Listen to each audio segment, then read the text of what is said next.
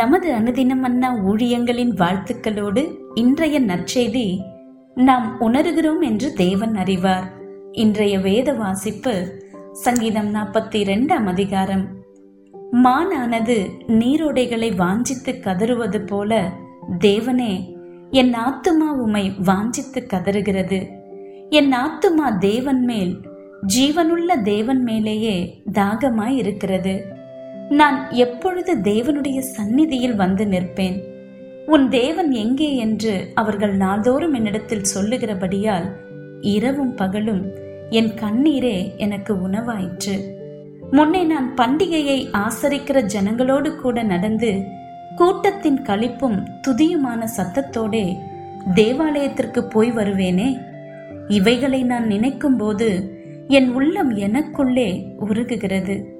என் ஆத்துமாவே, நீ ஏன் கலங்குகிறாய்? ஏன் எனக்குள் தியங்குகிறாய்? தேவனை நோக்கி காத்திரு.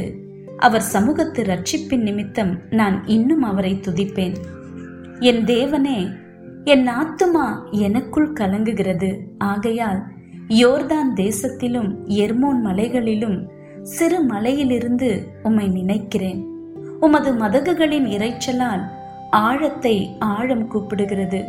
உமது அலைகளும் திரைகளும் எல்லாம் என்மேல் புரண்டு போகிறது. ஆகிலும் கர்த்தர் பகற்காலத்திலே தமது கிருபையை கட்டளையிடுகிறார். ரா காலத்திலே அவரை பாடும் பாட்டு என் வாயில் இருக்கிறது. என் ஜீவனுடைய தேவனை நோக்கி விண்ணப்பம் செய்கிறேன். நான் என் கண்மலையாகிய தேவனை நோக்கி, ஏன் என்னை மறந்தீர்? சத்ருவினால் ஒடுக்கப்பட்டு நான் ஏன் துக்கத்துடனே திரிய வேண்டும் என்று சொல்லுகிறேன். உன் தேவன் எங்கே என்று என் சத்துருக்கள் நாள்தோறும் என்னோடு சொல்லி என்னை நிந்திப்பது என் எலும்புகளை உருவ குத்துகிறது போல் இருக்கிறது. என் ஆத்துமாவே, நீ ஏன் கலங்குகிறாய்? ஏன் எனக்குள் தியங்குகிறாய்? தேவனை நோக்கி காத்திரு. என் முகத்திற்கு ரட்சிப்பும் என் தேவனுமாய் இருக்கிறவரை நான் இன்னும் துதிப்பேன்.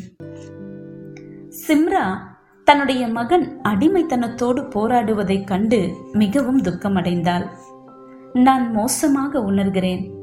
நான் ஜெபிக்கும் போது என் அழுகையை நிறுத்த முடியாததால் எனக்கு விசுவாசம் இல்லை என்று தேவன் நினைக்கிறாரா? தேவன் என்ன நினைக்கிறார் என்று எனக்கு தெரியாது. ஆனால் உண்மையான உணர்ச்சிகளை தேவன் கையாள முடியும் என்று எனக்கு தெரியும். நாம் நினைக்கிறது அவருக்கு தெரியாதது என்பது போல அல்ல என்று நான் கூறினேன். நான் சிம்ராவுடன் சேர்ந்து அவளுடைய மகனின் விடுதலைக்காக கண்ணீரோடு மன்றாடி செபித்தோம். தங்கள் போராட்டங்களில் தேவனோடு மல்லுக்கட்டும் அநேகருடைய எடுத்துக்காட்டுகள் வேதத்தில் உள்ளது. தேவனுடைய நிலையான மற்றும் வல்லமையான பிரசன்னத்தின் சமாதானத்துக்காக தன்னுடைய ஆழ்ந்த ஏக்கத்தை சங்கீதம் நாற்பத்தி இரண்டை எழுதியவர் வெளிப்படுத்துகிறார். அவர் சகித்து கொண்ட துயரத்தினால் ஏற்பட்ட கண்ணீரையும் மன சோர்வையும் ஒப்புக்கொள்ளுகிறார். தேவனுடைய உண்மை தன்மையை நினைக்கும் போது அவர் உள்ளத்தில் இருக்கும் குழப்பம் நம்பிக்கையின் துதியாக வெளியே ஊற்றப்படுகிறது. தன்னுடைய ஆத்துமாவை உற்சாகப்படுத்த சங்கீதக்காரன் தேவனை நோக்கி காத்திரு, என் முகத்திற்கு ரட்சிப்பும் என் தேவனுமாய் இருக்கிறவரை நான் இன்னும் துதிப்பேன் என்று எழுதுகிறார். தேவனை பற்றி அவர் அறிந்து கொண்டது உண்மைக்கும் மறுக்க முடியாத அவருடைய உணர்ச்சிகளின் யதார்த்தத்திற்கும் இடையில் முன்னும் பின்னுமாக இழுக்கப்படுகிறார். தேவன் நம்மை அவருடைய சாயலாகவும் உணர்ச்சிகளுடனும் வடிவமைத்திருக்கிறார். மற்றவர்களுக்காக நாம் சிந்தும் கண்ணீர் நமக்கு விசுவாசம் இல்லாததால் அல்ல, மாறாக ஆழ்ந்த அன்பையும் இரக்கத்தையும் வெளிப்படுத்துகிறது. நமக்கு உணர்ச்சிகள் இருக்கிறது என்று தேவன் அறிந்திருப்பதால் நாம் மூல காயங்களுடனும் பழைய தழும்புகளுடனும் அவரை அணுகலாம். ஒவ்வொரு ஜெபமும் அமைதியானதாக இருந்தாலும், கண்ணீருடனானதாக இருந்தாலும், நம்பிக்கையோடு கூச்சலிட்டாலும் அவர் நம்மை கேட்டு விசாரிக்கிறவர் என்ற வாக்கு தத்தத்தை நம்பிக்கையோடு வெளிப்படுத்துகிறது.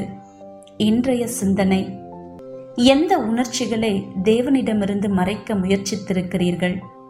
கடினமான அல்லது அதிகமான உணர்ச்சிகளை குறித்து தேவனிடம் உண்மையாயிருப்பது பெரும்பாலும் ஏன் கடினமாயிருக்கிறது?